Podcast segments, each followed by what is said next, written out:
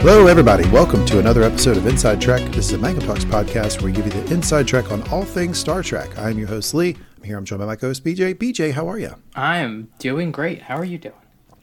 I'm doing good. Traveling this week. I'm on the road, uh, doing the road show, but committed to the pod. Why? Because there's obviously a lot of people who really need to hear our thoughts about episode three of a show that debuted in 1993.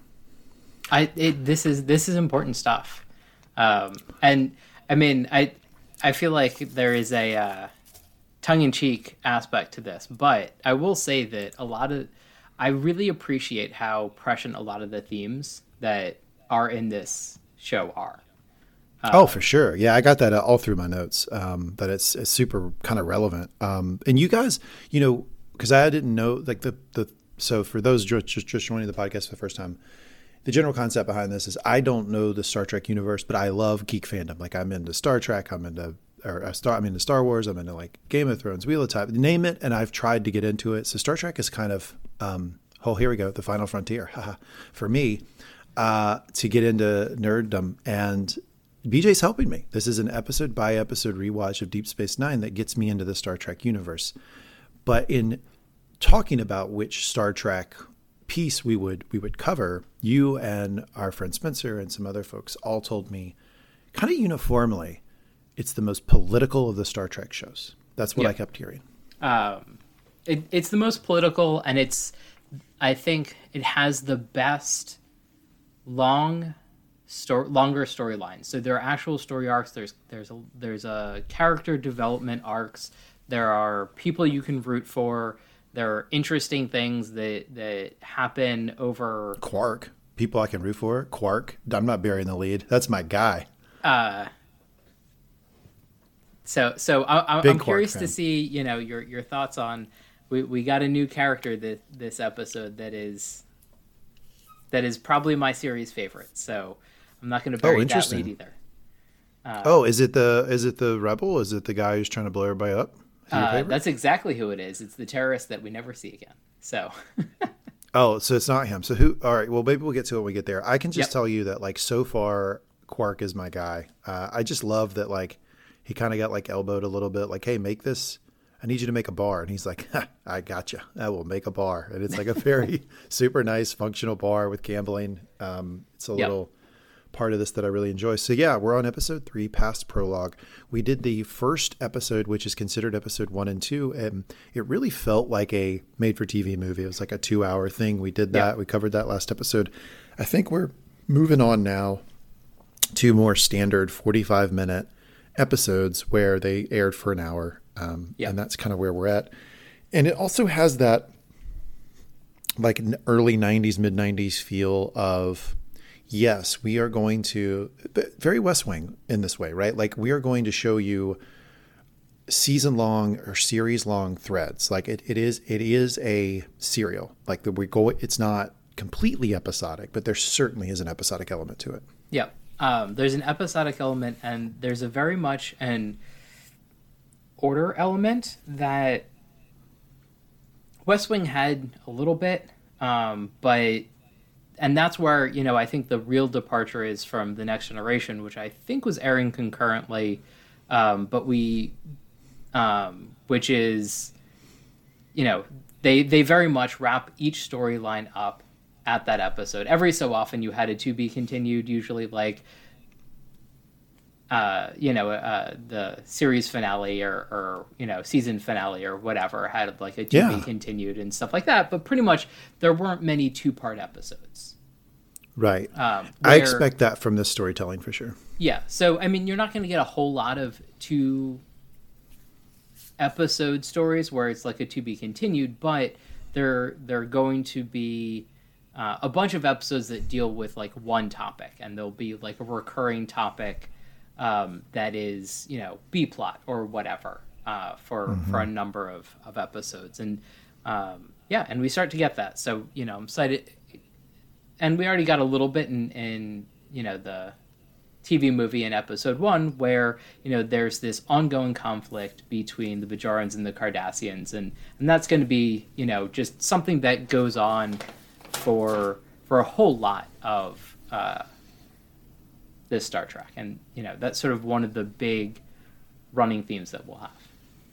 Yeah, I, I, can. Yeah, I'm sort of picking up on that. So this is episode three, past prologue. We're going to go through a recap of the episode. During the recap, we'll kind of break it down, talk about what we liked, didn't like, um, sort of themes that we're picking up on. BJ will continue to educate me on the Star Trek universe. I ask a lot of questions during the recap, and then we will move on to our segments. Uh, I think the f- I'm, I'm going to continue the segment for a little while of expectations versus reality, what I expected with Star Trek and what I'm getting yeah. with the show. I'm going to do that probably until, I don't know, maybe midway through this first season, and then maybe we'll cut that off. And you have a couple segments to us for us too, right? Uh, yeah. Um, I have uh, How Spicy is Odo, and um, then then we're going to be debuting. Uh, uh, every time we see this character, we're gonna have a what's Garak up to? Uh, Garak is your guy. Okay, Garak is All my right. guy. All right, I like Garak a lot. I was just about to say that because when we start with the recap, which we can begin now, we start with Garak talking to Doctor Bashir, and I did not was he, I know Garak was in the last episode, right? Like he was. Uh, he might have just sort of been on screen at some point, but like he, he I don't think he had an even talking part. Okay, because this was really, I felt like this was the Garak episode. I mean, obviously, there's a lot of Kira, yeah. and we can talk about the Kira character, but the Garak Garak character was really compelling. So we start with him talking to Dr. Bashir, and he, Dr. Bashir, is just awkward. Like they basically have got got it nailed that this is a right out of college kid, eager.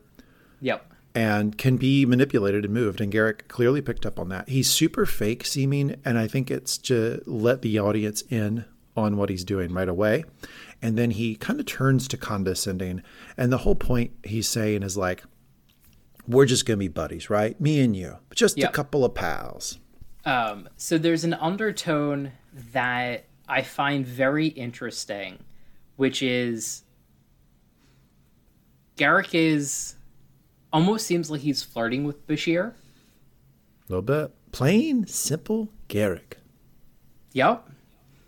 Um, and he also like you like you the audience like there's a, sort of a nod to the audience like there's more to this character than meets the eye but like there's also a hey there's more but like we're not gonna tip a hand and tell you like who he is. Yeah. So the my favorite thing they've done with the Garak character, and we will we won't spend this much time on every scene, but like we're we're breaking down Garak for the first time, is that they have this haha veneer of the, the that he's just sells clothes, right? Like that's his that's the front. And it, I'm going to probably draw a million wrestling references during this podcast because I always do. It reminds me of like currently in wrestling, there's a character Paul Heyman who's just like he, the whole the reason it works so well is because he leans into slimy. He doesn't hide. The slimy isn't an undertone. He's leaning into slimy. Oh yeah, and like that's what this guy is like. Hey, like you know, it's all so super fake and at the same time, like he's leaning into it so hard, I, I can't be mad at it. So I, I really enjoyed it. Yeah, and like just his, you're not intimating that I'm some sort of spy, and it's just like, yeah, not a he, spy, huh? Is that what you meant? Yeah, it's fantastic. Um, and then I, I just love his, he switches from, like, over interest, smarmy to so condescending when he's when and I just love this quote because it's so such a like comment on who Bashir is. I'm so glad to have made such an interesting new friend today. And like Bashir was just like the worst like companion and just like mm-hmm. barely talking like I don't know what's going on and it, it's just I don't know, it's all sorts of fun. Yeah, I don't know. Sort of reminded me of like my time in like high school and college, where like in high school and college, I was a big fan because I've always I've always loved nerds and geeks. Like, and, and I wished I like aspire to be one. Like, I don't say it in a derogatory way at all. Yeah. And I would always just find like the guy who was like reading, you know, some sort of like Star Wars legend book from like 1991, and I'd be like, Yeah. "You get in the car with me. We're going to a party." Like that's kind of the feel here with Garak because he kind of takes over Bashir, and he's like, "Nope, we're just going to be friends," and there's kind of nothing you need to say about it. Bashir Yeah. then thinks he's got like this intel, so he goes to Sisko and he's like, "Hey, hey, check this out." And Sisko's like, "Yeah, don't think I'm too interested in that. To be honest with you, like I don't, I don't really." Yeah. I don't think there's much there. And he, he sort of gives him the stiff arm. And then we get this scene where a Cardassian ship is firing on a Bajoran ship. Kira, of course, sees it first, and they let him dock. Uh, well, he doesn't. They, they he doesn't dock, right? Like they phaser him in, or whatever the hell that's called. Yeah, what is so the thing? so uh, transporter. Uh, Yeah, so phaser is like shooting guns, right? Yep, phasers are the guns, and his ship gets blown up by the Cardassians. So this Yeah. is in the like, um, different nations or, or empires or you know different peoples have different space, and the so um, it's sort of stuff that they control. So I would say there's less of like it's less of like international waters and more of like a land border that that is sort of how they deal with space. There are some places that they'll have like a buffer zone or whatever, but for the, Yeah. a lot of it, it's just like there are sort of hard drawn lines. Um, I think it's sort of like territorial waters, um, and very often they'll like abut a neighboring uh, government. Very easy concept for me to get. They do it the same thing as Star Wars. Like that there's like kind of that you I mean I think they even call it airspace here, but like that's like crazy because there's not air, but like Yeah. there it's like space space. It's like Yeah. this is my this is this my space in space and you're not allowed to like come into it and yet they kind of have this a similar thing in Star Wars, which I don't know how you would tell a story like this about you know competing warring worlds and and tra- space travel and that stuff without some sort of delineation of like where your ships are supposed to go and where like is safe area for you. Yeah. That makes sense to me. Um, so this is obviously a story about these warring empires. Um, tangent on Netflix right now. There's a Alexander the Great show. Have you seen this? I have not. Okay, so they actually spent the money for like a real big budget, like the you know, like you see Alexander and you see all the historical pieces, and like they're shooting the whole thing like a show. Yeah. but they've decided to cut it like a history channel documentary where like in the middle of the scenes you see like a professor from Stanford sitting in a chair being like you know and Alexander really he took very seriously his role as son in the family. And then it cuts to the actual show. It's it's absolutely insane like you, you have to I, I know this has absolutely nothing to do with this other than the fact this really weird segue of the fact it's like warring empires but like Yeah. it's a strange way of telling a story that they've spent millions of dollars Yeah. for the for the reenactment scenes and they cut it with history channel lecture That's pretty Anyway. great. yeah it, you you'd hate it um so all right that's that's the that's the opening sequence we get a shot of the space station and we get the credits um, Yep. i don't know about you are, are you watching this on paramount or are you how are you watching this I am watching it on Paramount. did you get a commercial for halo season two Uh, so I got a commercial for some sort of movie. I didn't get Halo. Okay, I got Halo season two. Yeah, I- um, interesting. Another interesting uh, storytelling piece of Choice, storytelling. yeah. Halo TV series. Yeah, not too Uh, good. yeah, choices were made there. Uh, Maybe so- season two is better. The interesting thing that I really appreciate that they did um, is they changed the opening credits from the first episode, and now they've added in the wormhole.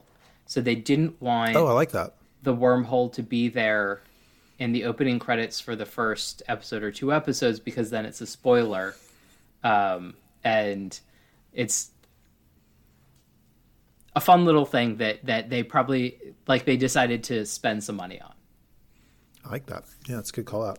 Secure's given an update on this guy. His name is tahna Kon Tan and Tahna Tahna, and he is Tahna Los, and he is from Kohn-Ma, which Yes. is a uh, he at least was in Kohn-Ma at some point, which seems like a very like um.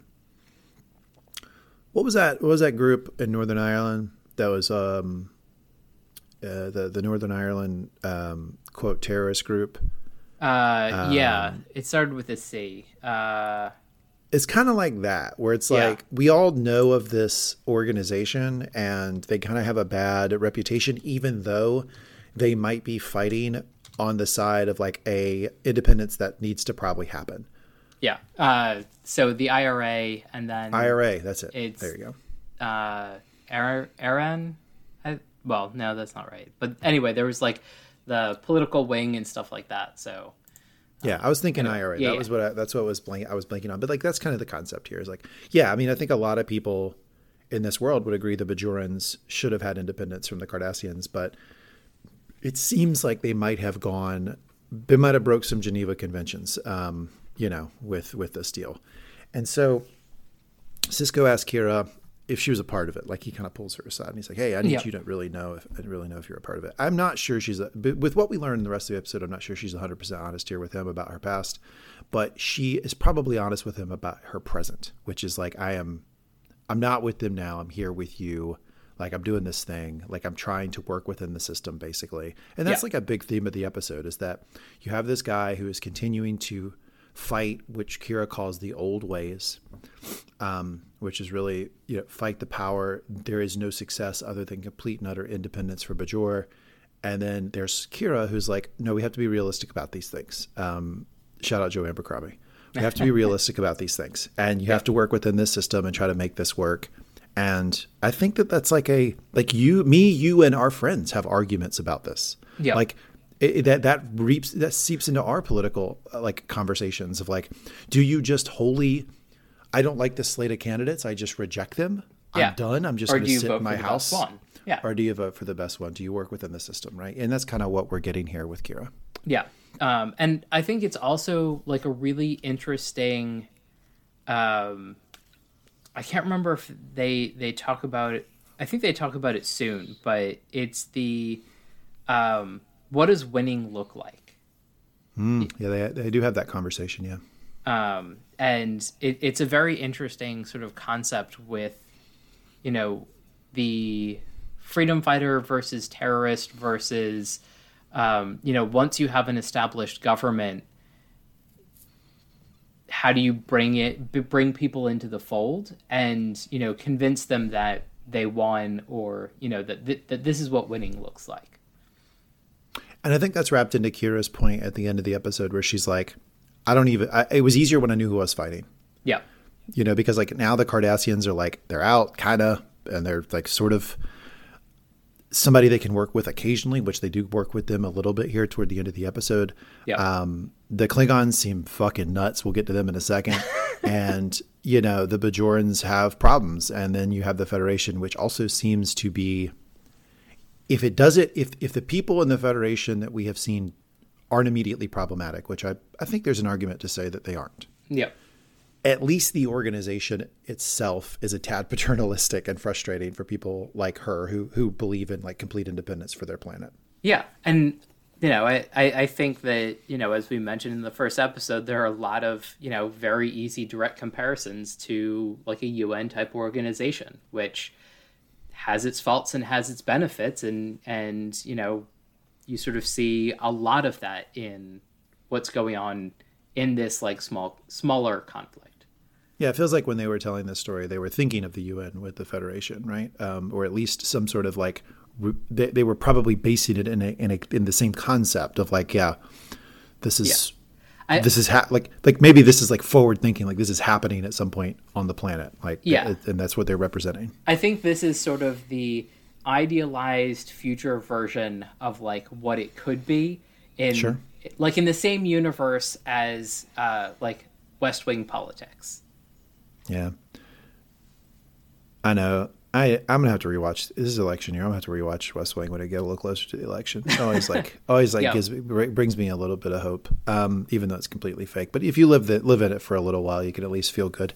And I feel like that's, you know, to a certain extent a lot of what Star Trek is about. It's like an idealized version uh, I mean, much more like the Next Generation and, and the original series, and this is a little bit more like realistic, but still an idealized version of like what we could achieve in terms of like in interpersonal relationships and technology and things like that. Yeah, I was having that that thought even w- w- just watching the character Sisko operate this episode because yeah, he seems like an idealized version of how people in power would operate. He seems like a real throwback to like what we might expect somebody um, in power. Uh, and, and and for the for a moment, I'm setting aside the race issue. Like for somebody in power to like operate in like 1910 or something. You know, that's sort of like I still have to be like cordial to people and like respectful and not yep. you know just completely undercut people and you know scream and yell and he he just comports himself in a way that that seems aspirational. Yeah. Um, uh, yeah. So go go ahead. And I was going to say, and but we get a little bit of that realism, sort of right here, where like they're working with the Cardassians a little bit, and they're like, "Hey, all right, Doc, and you know we'll sort this thing out. Yes, you know you were in the wrong place at the wrong time. You were pursuing somebody that, you know, where you didn't have authority. So come in and dock and we'll work this out. And then he turns to um, his uh, security officer, basically, slash engineer, and says, All right, we'll make sure we have enough docking regulations in place that he's going to be held up for long enough to, for me to start sorting out what's going on here.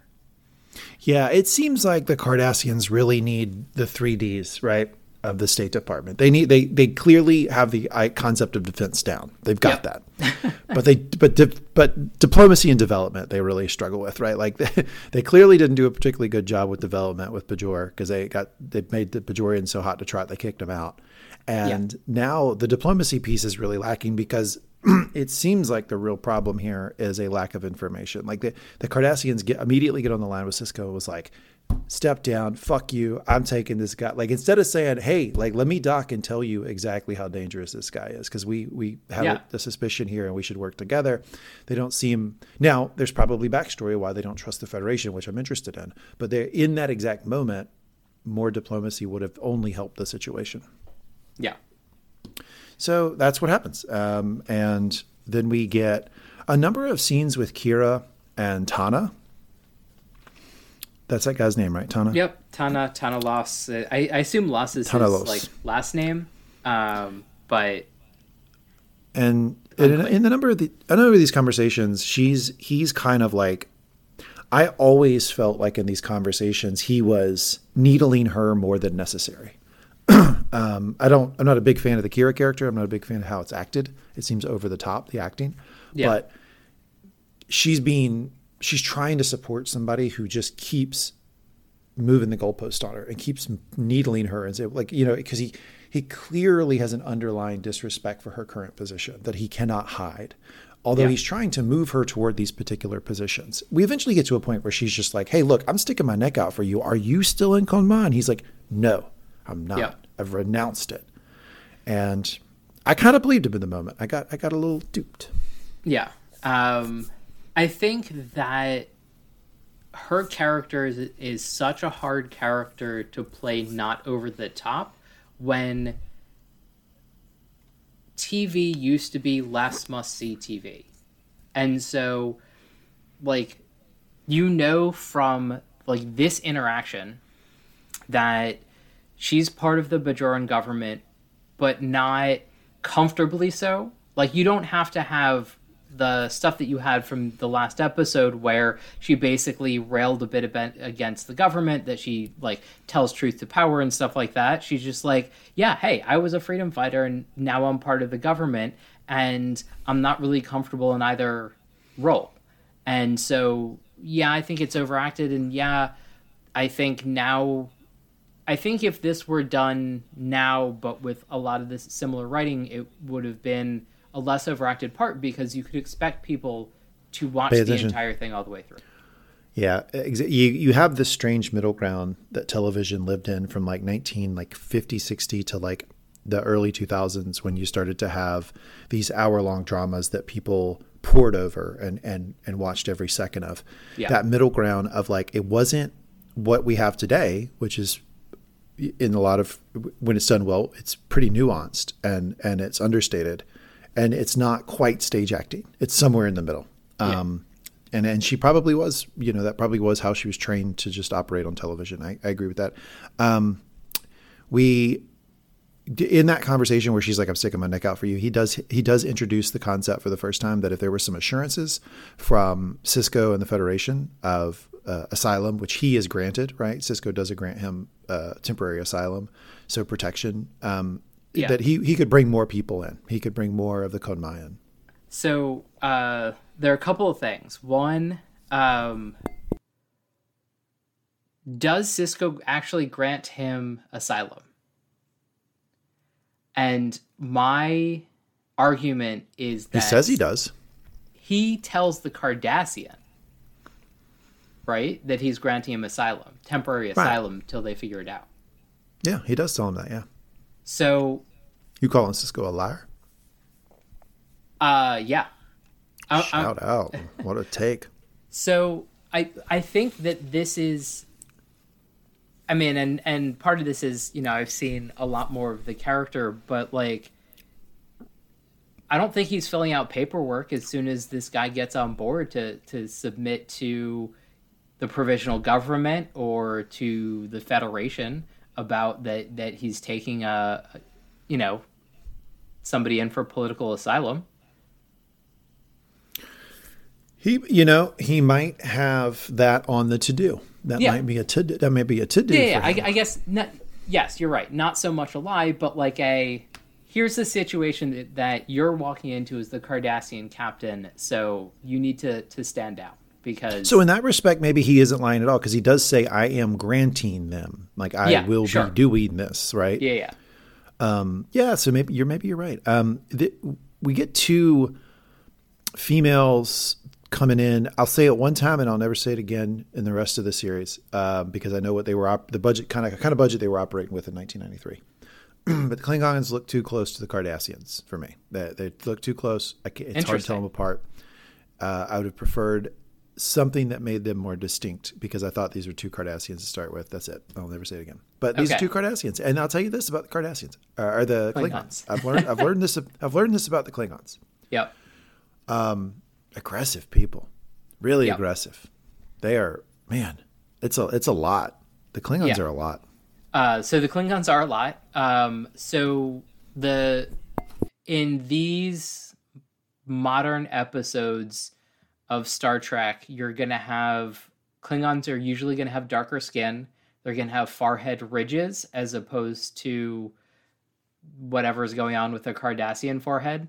Um, where a lot of forehead have, stuff. Yeah.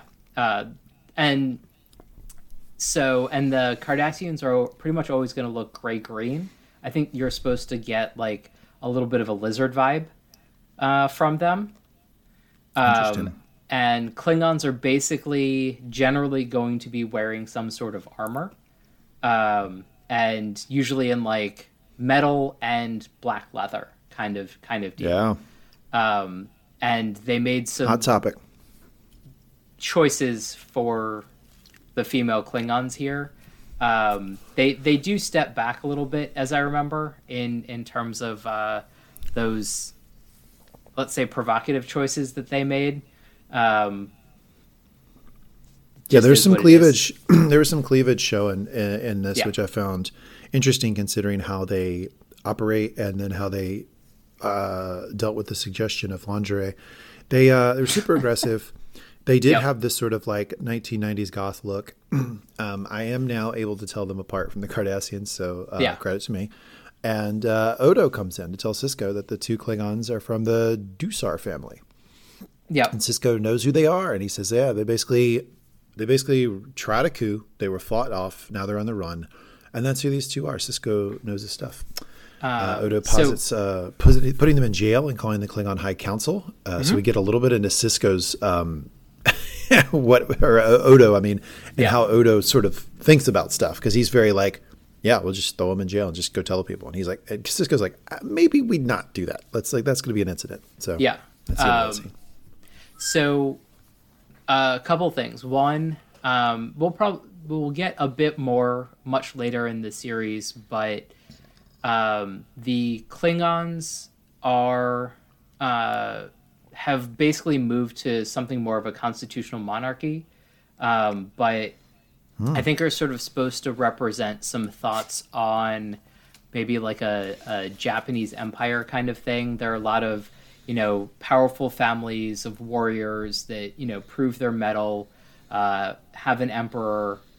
Um, there's a lot cut up in in honor and uh, like blood oaths and things like that. Um, and then they have like a whole section of like martial arts and things like that that they're uh, very entrenched in. Um, and so there are often uh, like political things that happen along with people that you know don't follow like the main groups, and so that they're associating with terrorists and and doing a lot more like mercantile wheelings and dealings are a bit more common for the not uh, main society Klingons. Okay, that's helpful to know a little bit about the Klingon um, background. That that that's yeah. helpful. Uh, yeah, they um, yeah, they're interesting. They were a little caricaturish to start with, and I just got the yeah. sense that there we we were supposed to know that we were supposed to know little, enough about them that that didn't seem um, shallow right? Because there, there, clearly is a backstory to the Klingons, and so them yeah. just showing up and just being like hyper aggressive. If you know nothing about the story, they seem like a relatively shallow yeah. people and character. But if you have the backstory, then they're not. There's a little bit more. So the original series, the Klingons were one of the main enemies of the uh, Federation. Um, and during the next generation, there's a lot more peace going on um, with the the Klingon Empire, um, and a lot of you know somewhat fraught interactions because they're like a newer uh, part of a, a, newer species that there's like a, an established peace with. Yeah. So Odo comes into so Odo tells Sisko all that stuff, right? And then mm-hmm. um, then we get a Quark sighting, killing it. He's doing his his thing. We did Quark is in the episode. Yeah. Uh, Doctor Bashir goes to talk to Garak at Quark's, and they're at like an up in an upstairs area. Garak comments on the Klingon sense of style. Garak says their outfits are worthy of studying closely. Garak is just dropping these little things. We got to study their outfits really closely. That's what we got to do. Yep. Uh, they come off downstairs. Odo's watching. Then we see like these two Klingons. Lursa uh, is one of them, and mm-hmm. they are expecting a. They go off to kind of in the corner with Tahna, and they're expecting a payment. And Odo, shapeshifter and all, he's able to to see this and report on it back to Sisko that the two Klingons were there to talk to Tahna, and they're expecting some payment that Tahna doesn't have for them right now. Yep. So we get the, the, the update with Odo and Sisko, and Sisko decides not to read Kira into this yet, which is interesting. I feel like there's this dance of trust going on between Kira and Sisko. Yeah. So and yeah, it's it's not clear that they completely trust each other yet, both ways. Right. Um, and I think in this time we had a fairly early call from Kira to uh, Sisko's superior, an admiral, um, where she's sort of complaining about his handling of what's going on. And then we haven't seen anything happening since then. And so I guess my read on a lot of what happens until they directly address it is Sisko knows about it and isn't like super happy about it. Sure. And so he's not ready to read her in. Yeah.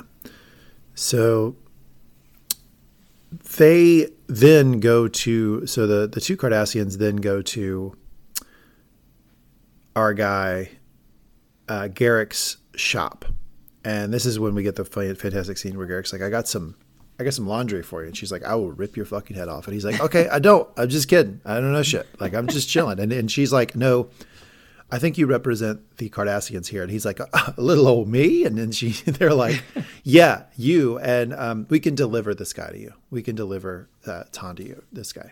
Yep. And uh, he's like, ah, oh, well, in that case, let me uh, let me give you a number. And they're like, fuck your number. And he's like, all right, let's just haggle. We got to talk about this. Yeah.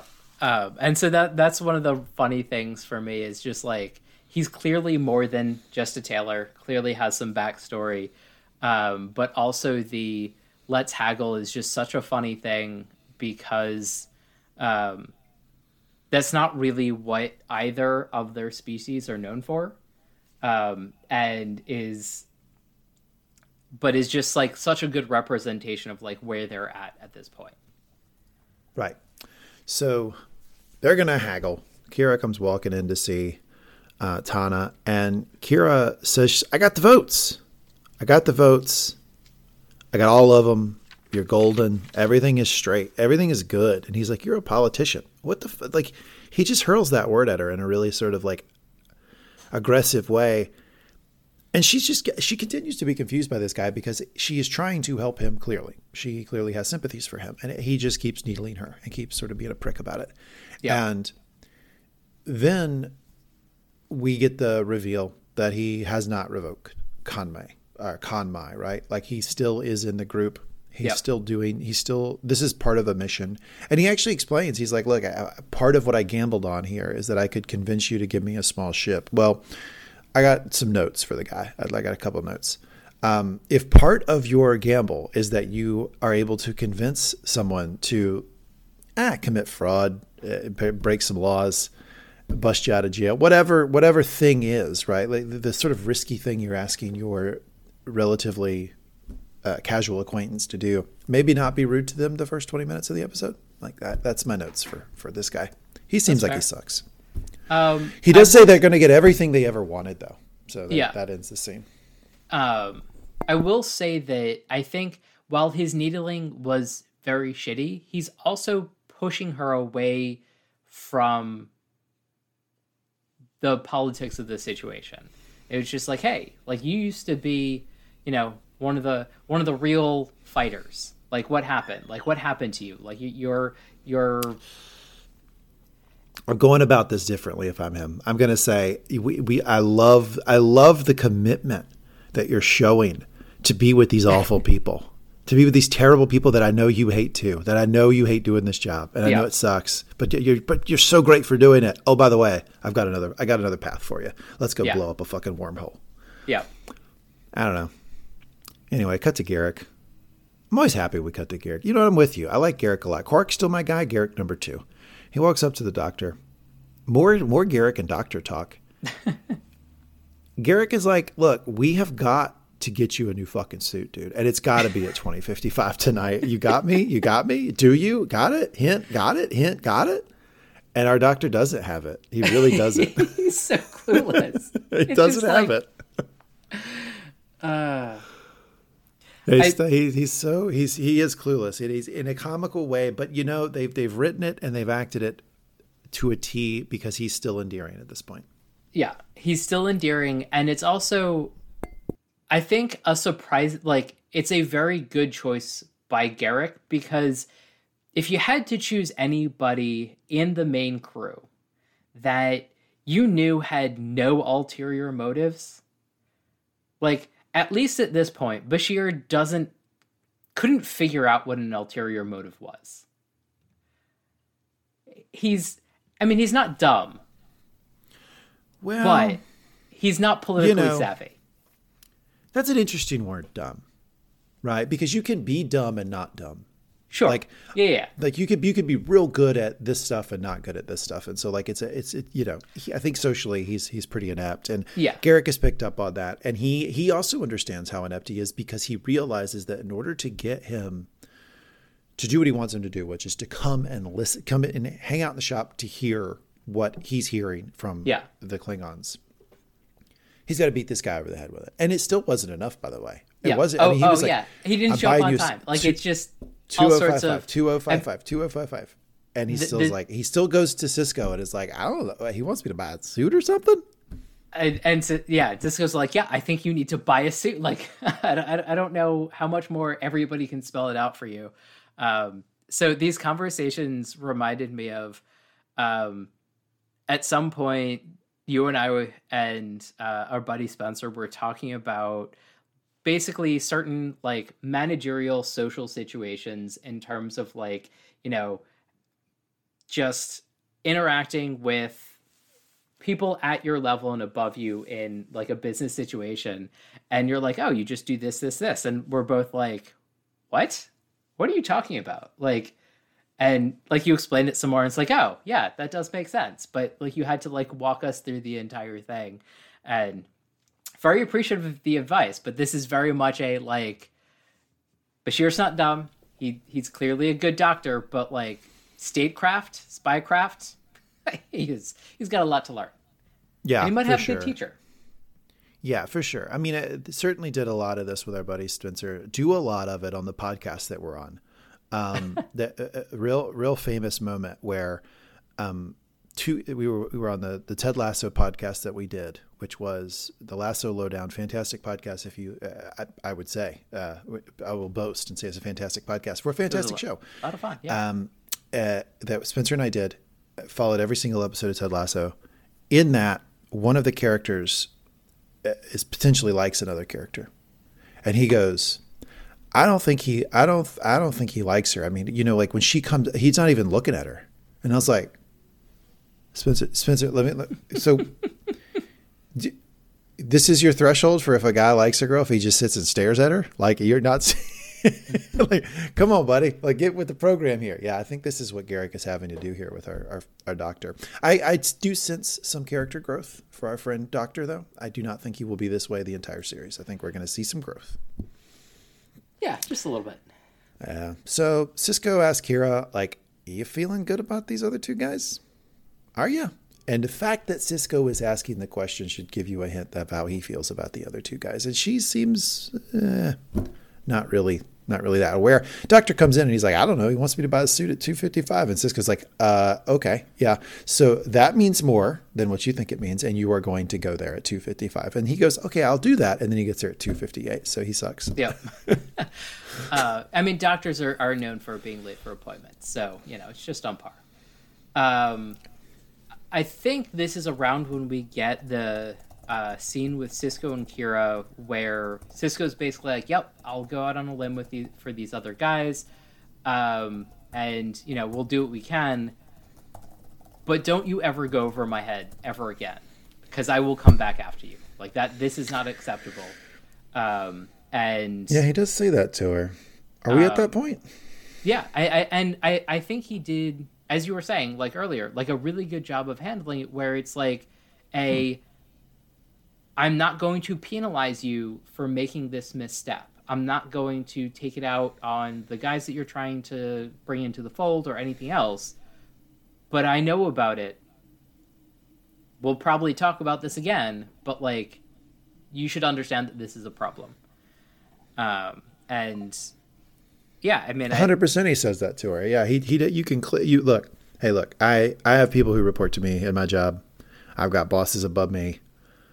When they do the jump thing, when they go over me to my boss, there is like I there is it's so incredibly frustrating uh, yep. for a lot of different reasons. Um, and I, I, I, when he as soon as he did it, like I felt that because I was like, oh god, that, that that that certainly has happened to me before, and the thing is is you don't want you don't want to appear so um, what's the right word? You don't want to appear so sort of like um, raw or scared for your position or vulnerable that mm-hmm. you snap on the person under you. You want to display confidence. Like yeah go ahead and talk to him. Talk, talk to any vp you want to. It's fine but every time it happens, the VP comes to you and goes, "What the fuck?" Exactly like what happened here. But they're like, yeah. "You can't control your own people. Like this is a fucking joke that they're having to come to me." So yeah.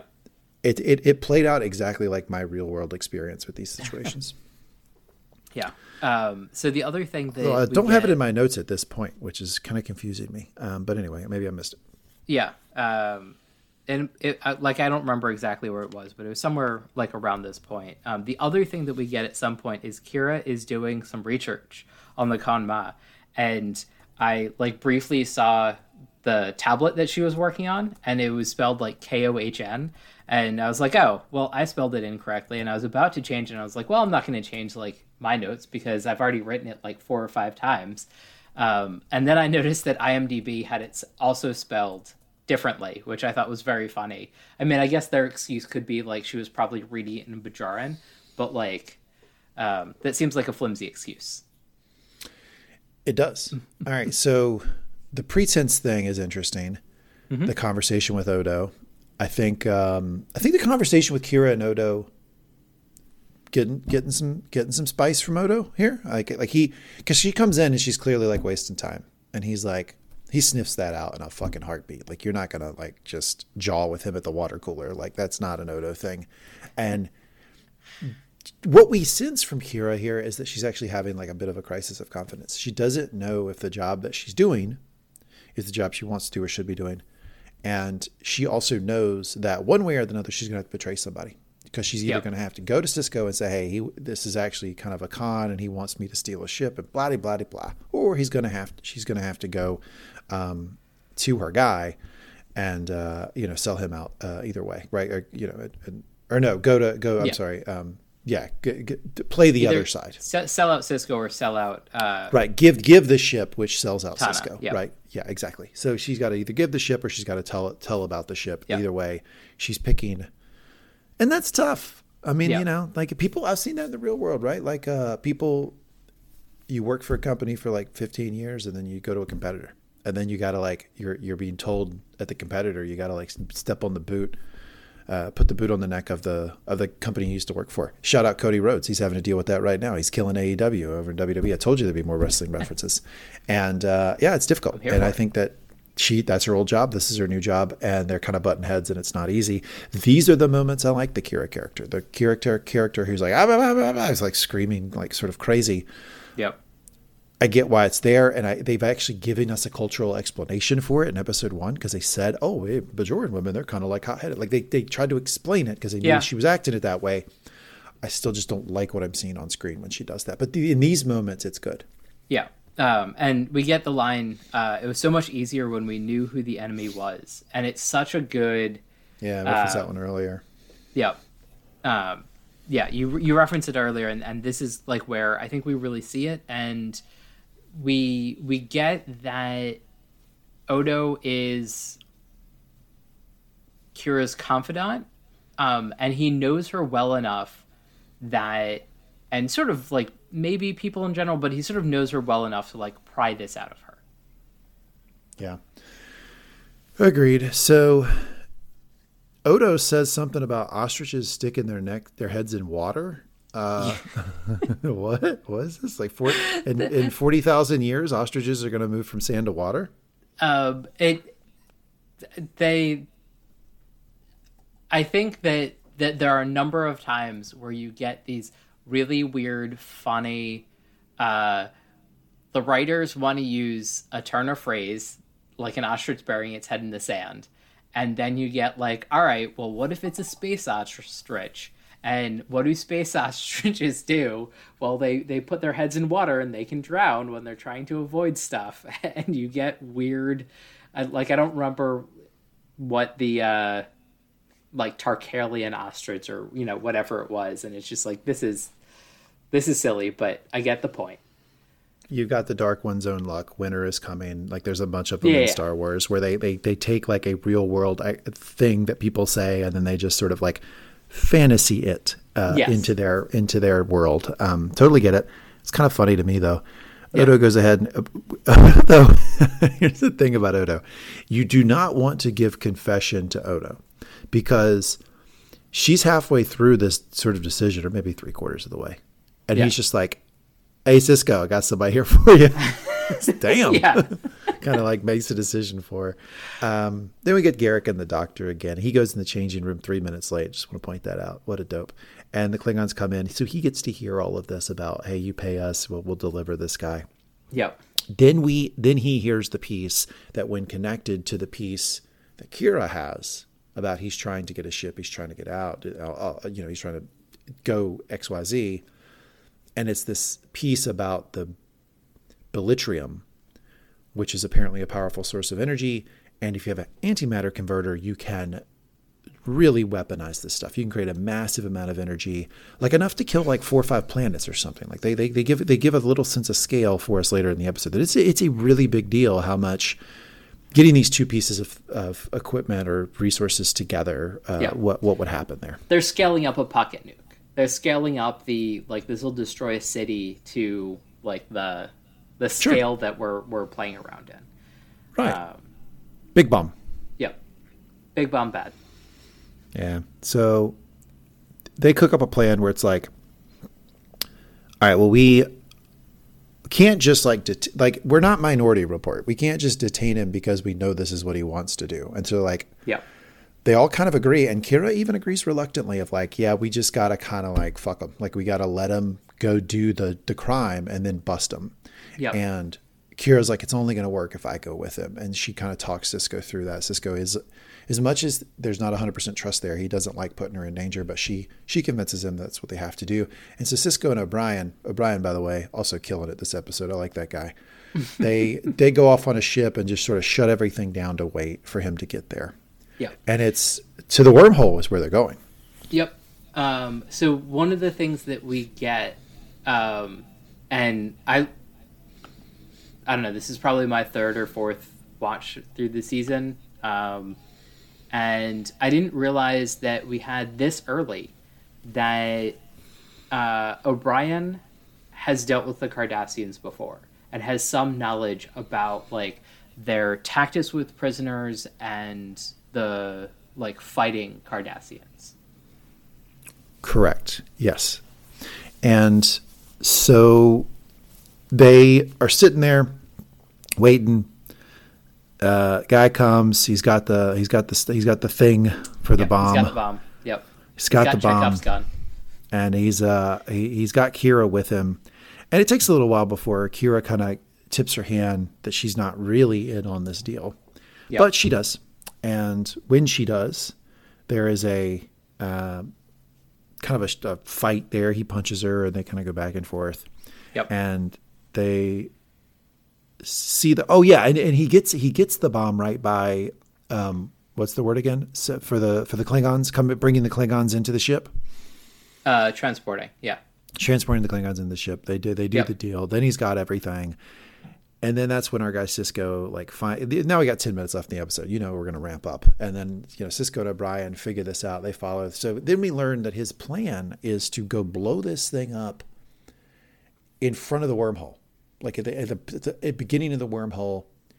And I never really understood his purpose for that because Kira explains the wormhole as a sort of economic engine for the area. That this would be really big for Bajor, and Yeah. he's like, "I'm go- basically I'm going to go like suicide bomb this thing to destroy it." And I never got an understanding of why he needed to do that.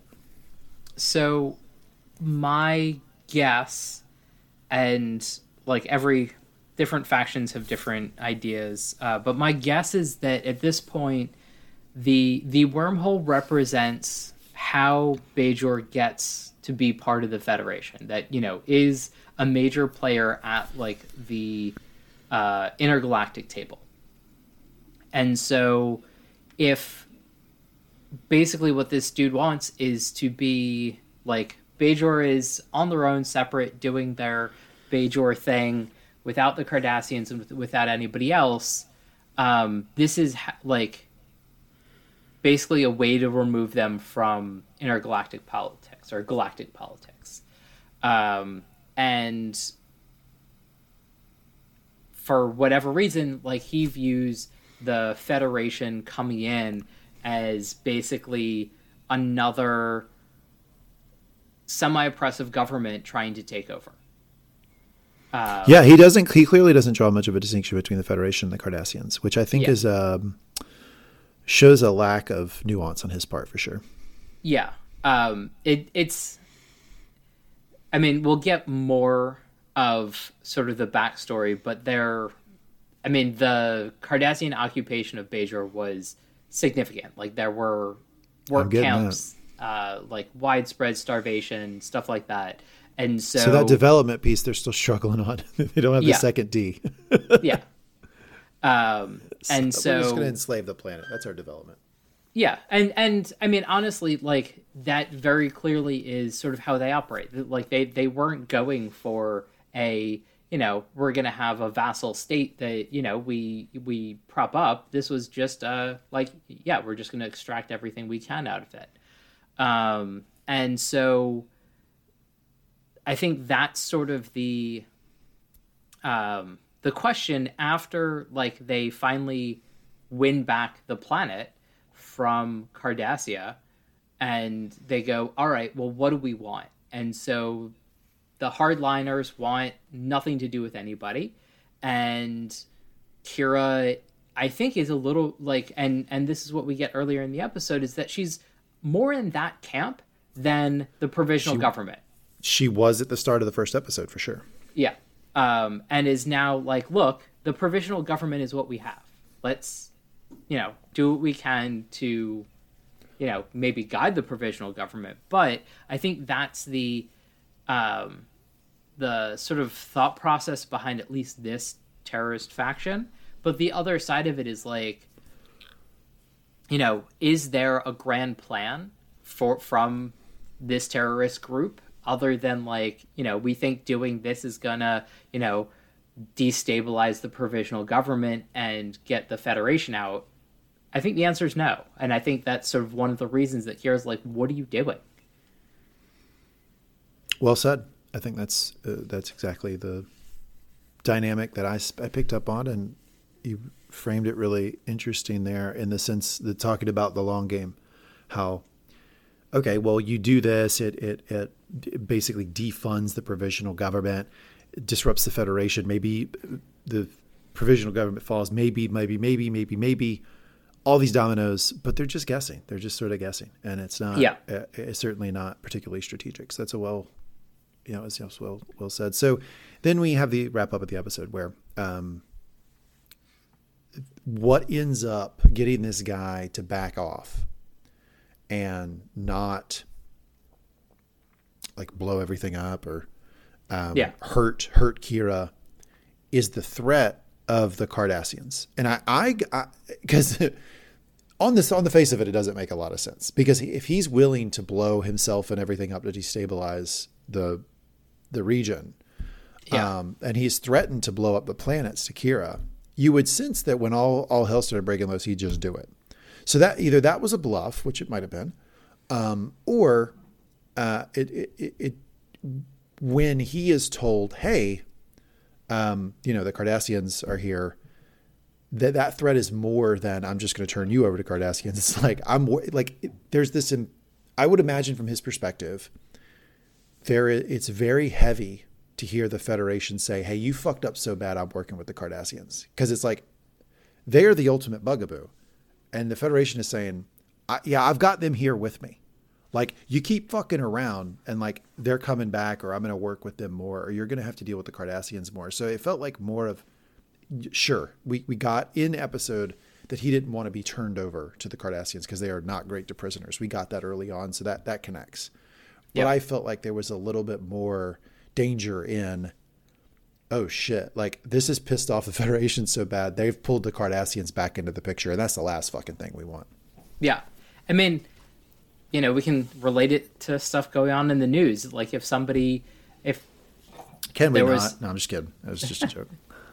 there there was some faction in, uh, you know, let's say Ukraine that, you know, there was a threat of the EU or the US pulling funding from from that from from their their war effort or you know choose a you know a different previous conflict where you know the U.S. or, or EU has sent a warship to be like, hey, you know, we're presence here, and we're going to make sure that things stay you know as much on the up and up as you know whatever is going on.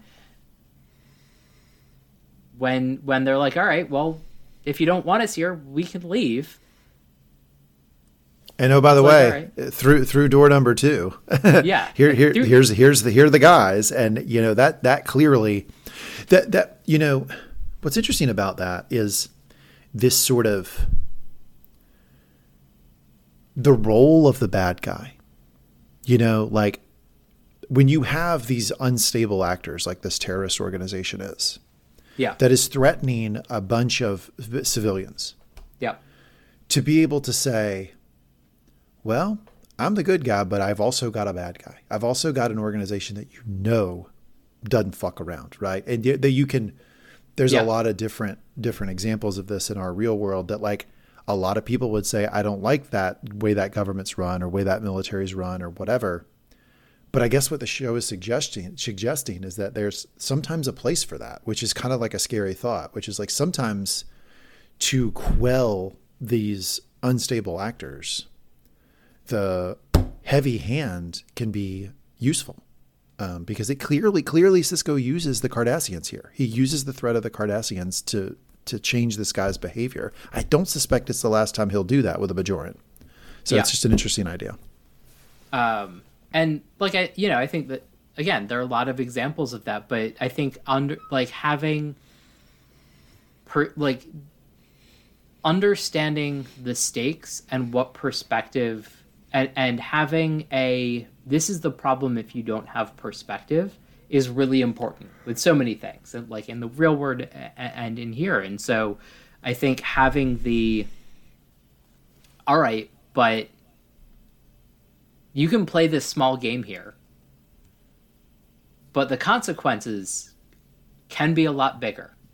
Um, it you know it's like it in in magic when every every round you have an attack and a defense round and little things can happen. And you know your your summoned creatures can die off but you know and, and if you play it wrong you can piss somebody off and then you have like you know something stomping your way that that is a completely different threat than you know whatever little token was on the board. And so you know the the bigger picture uh, that stems from small small conflicts that that you know can be of various scales but um, but yeah I, I think that's another thing that is very inherent um, in certain aspects of this show which is there is black and white in terms of like good guys and bad guys and that is used to put grayer situations into certain perspectives yeah. Okay. I got you. Um, I'm with you. I'm following you because I, I think that that's the, to me, that's the most interesting part of this whole episode. Yeah. Uh, is the use of the Cardassians. Him saying, "I'm gonna, I'm gonna, I'm gonna partner with you now because this guy is such a problem, and when yeah. I partner with you, I'm also going to leverage their fear of you, which is rooted in real humanitarian issues, like real things yeah. that you do that are problematic. I'm going to leverage the history of that use to compel action in an unstable actor. Like morally questionable for sure. Like it's something yep. that politicians struggle with all the time. But I felt like that to me that was the most interesting part of the episode. And but that's the episode. And I think that the other cool thing with the episode is that Sisko is treating the Cardassians as reasonable players of the political game. Like he, and he's bringing them into the loop in in a certain amount. Like he he's not per se dealing with them underhandedly. He's like hey this is what's going on. You can work with me and we'll do this. But that's like you're g- going to be your role here. Yeah. Right. Yes. For sure. And that's that from sisko's perspective that's how he's thinking of it for sure. Um, yeah. But I, I just imagine Sisko's probably got some people on staff who, if they knew this is how he handled this situation, would be very much absolutist about the working with the Cardassians and leveraging the Bajorans' real world fear of them that was based in this like humanitarian disaster to yeah. compel action. Like, it, I, I, I suspect if he's willing to do that now, he'll do it again in the future. And it's like, yeah. it's something that like I find very interesting. And it's, I think you could argue both sides of it. Yeah. All right, that's it. Oh, and or she does tell the guy, Tahna, the old ways don't work anymore. Everything is different now, which is a sort of interesting commentary on like globalization, resistance, and like nationalism. Mm-hmm. That you have a lot of countries, planets in this world, but countries that like there is this deep rooted nationalism of get off my lawn, like I will, I will protect to the last, and yeah. there are people now, there are people now that will tell those people like that isn't realistic. You know, yeah. the United States is the superpower, or you know, so and so is who we have to work with and trade with, and we cannot be, we cannot close everything out and close the world out. That is not what globalization hath brought. So yeah. I think she was just like kind of speaking that into this universe. Yeah, yeah. Um, I think we're done with recap. I think we are. I I think it's interesting I, um, I mean, I know you know this is to a certain extent a, a segment that you're going to be doing in terms of like how you view Star Trek, but um, I've more and more gone into like stuff that I'm rewatching, knowing what the IMDb score is. Ah. And so this was a 7.1. And I get why, but I also feel like it hits better than that. Because because I would have scored like, it higher than that. Yeah, because I think like the nuanced stories it tells. Um, but I also think that generally older shows get scored weaker just because you know because they're older shows the acting is of a different era uh, and doing different things stuff like that but um, i think we have a, a you know to my mind a solid development of what the world is yeah so that leads into my segment which is like expectations for star wars or star trek versus reality i expected more this is very plot heavy very we are yep. telling a story and we're going to get you there quick. Like the background of the characters and the, the world and where we're at and all that stuff. Like they spend very little time on it. They move right into the plot of the episode. They want to tell the story and get on with it. And I feel like that surprise that that is a surprising thing for me because I expected a lot more background, lore, um, just stuff, right? I just didn't expect it to be quite as episodic as it is. Not that I dislike it; it's just different than my expectations, and I think that that's yeah. probably because I've heard people talk about Star Trek in the in totality. They're yes. talking about the whole thing, and I'm watching an episode of television, so I get that, but it's just different than what I expected. Yeah, um, and I will say that um, it's been an ongoing struggle that Star Trek has had. Um, and I mean, I definitely still still struggles with, and I think a lot of series struggle with is the how do you get new viewers? Um, and well, you have the Rock come back, and then the Rock challenges the champion, even even though it breaks up the story. No, sorry, that's wrestling. Yeah. Well, but but even that, like, are you bringing in non wrestling viewers? No, that that's actually like it's if I know a lot. Of, I, the, the Venn diagram is me only. I am the only person in this center, right? Who who's interested in this podcast and wrestling. But that no, no, is actually but, that actually is playing out in wrestling right now in a really interesting yeah. way, which is do do you target the casuals or do you target the diehards? And if you right. target the casuals too hard, do you alienate the diehards? And what is da- alienating the diehards? Because they're diehards, right? Like it, it's really hard to get them not to watch your product anymore yep. because they're already in but then what what service are you doing to the people brought like you know you dance with the the person you brought right? Yeah. Um so it's a it's a real complicated thing in fantasy. I think that wheel of time struggles with this. Like they're they're yep. in, in, trying to get the casuals they have alienated the, the the diehards in the fan base and they've done it so hard that the fucking fan base has stopped watching. Like they actually have stopped the product. So it's an interesting balance. Yeah. Um so I will say that a lot of people, when this came out, were alienated enough that they stopped watching. That like this was not Star Trek enough for them. Um, and because it wasn't doing all of the fantasy backworld story, like the the sort of like uh, what, what do you call it? World building. There you go. Um, some of the world building. It so the Star Trek was predicated very much on there's a ship, it goes out, it meets some difficulty, usually another alien species, and they figure out a way to resolve it. And the original series had its ways of resolving things. The next generation was a lot more like we're gonna solve it by, uh, you know, diplomacy and, and guns if we have to. And then Deep Space Nine came around and it's just like, hey, we're not going to go exploring. That's not what this one's about. This is, you know, we're going to do a deep dive on.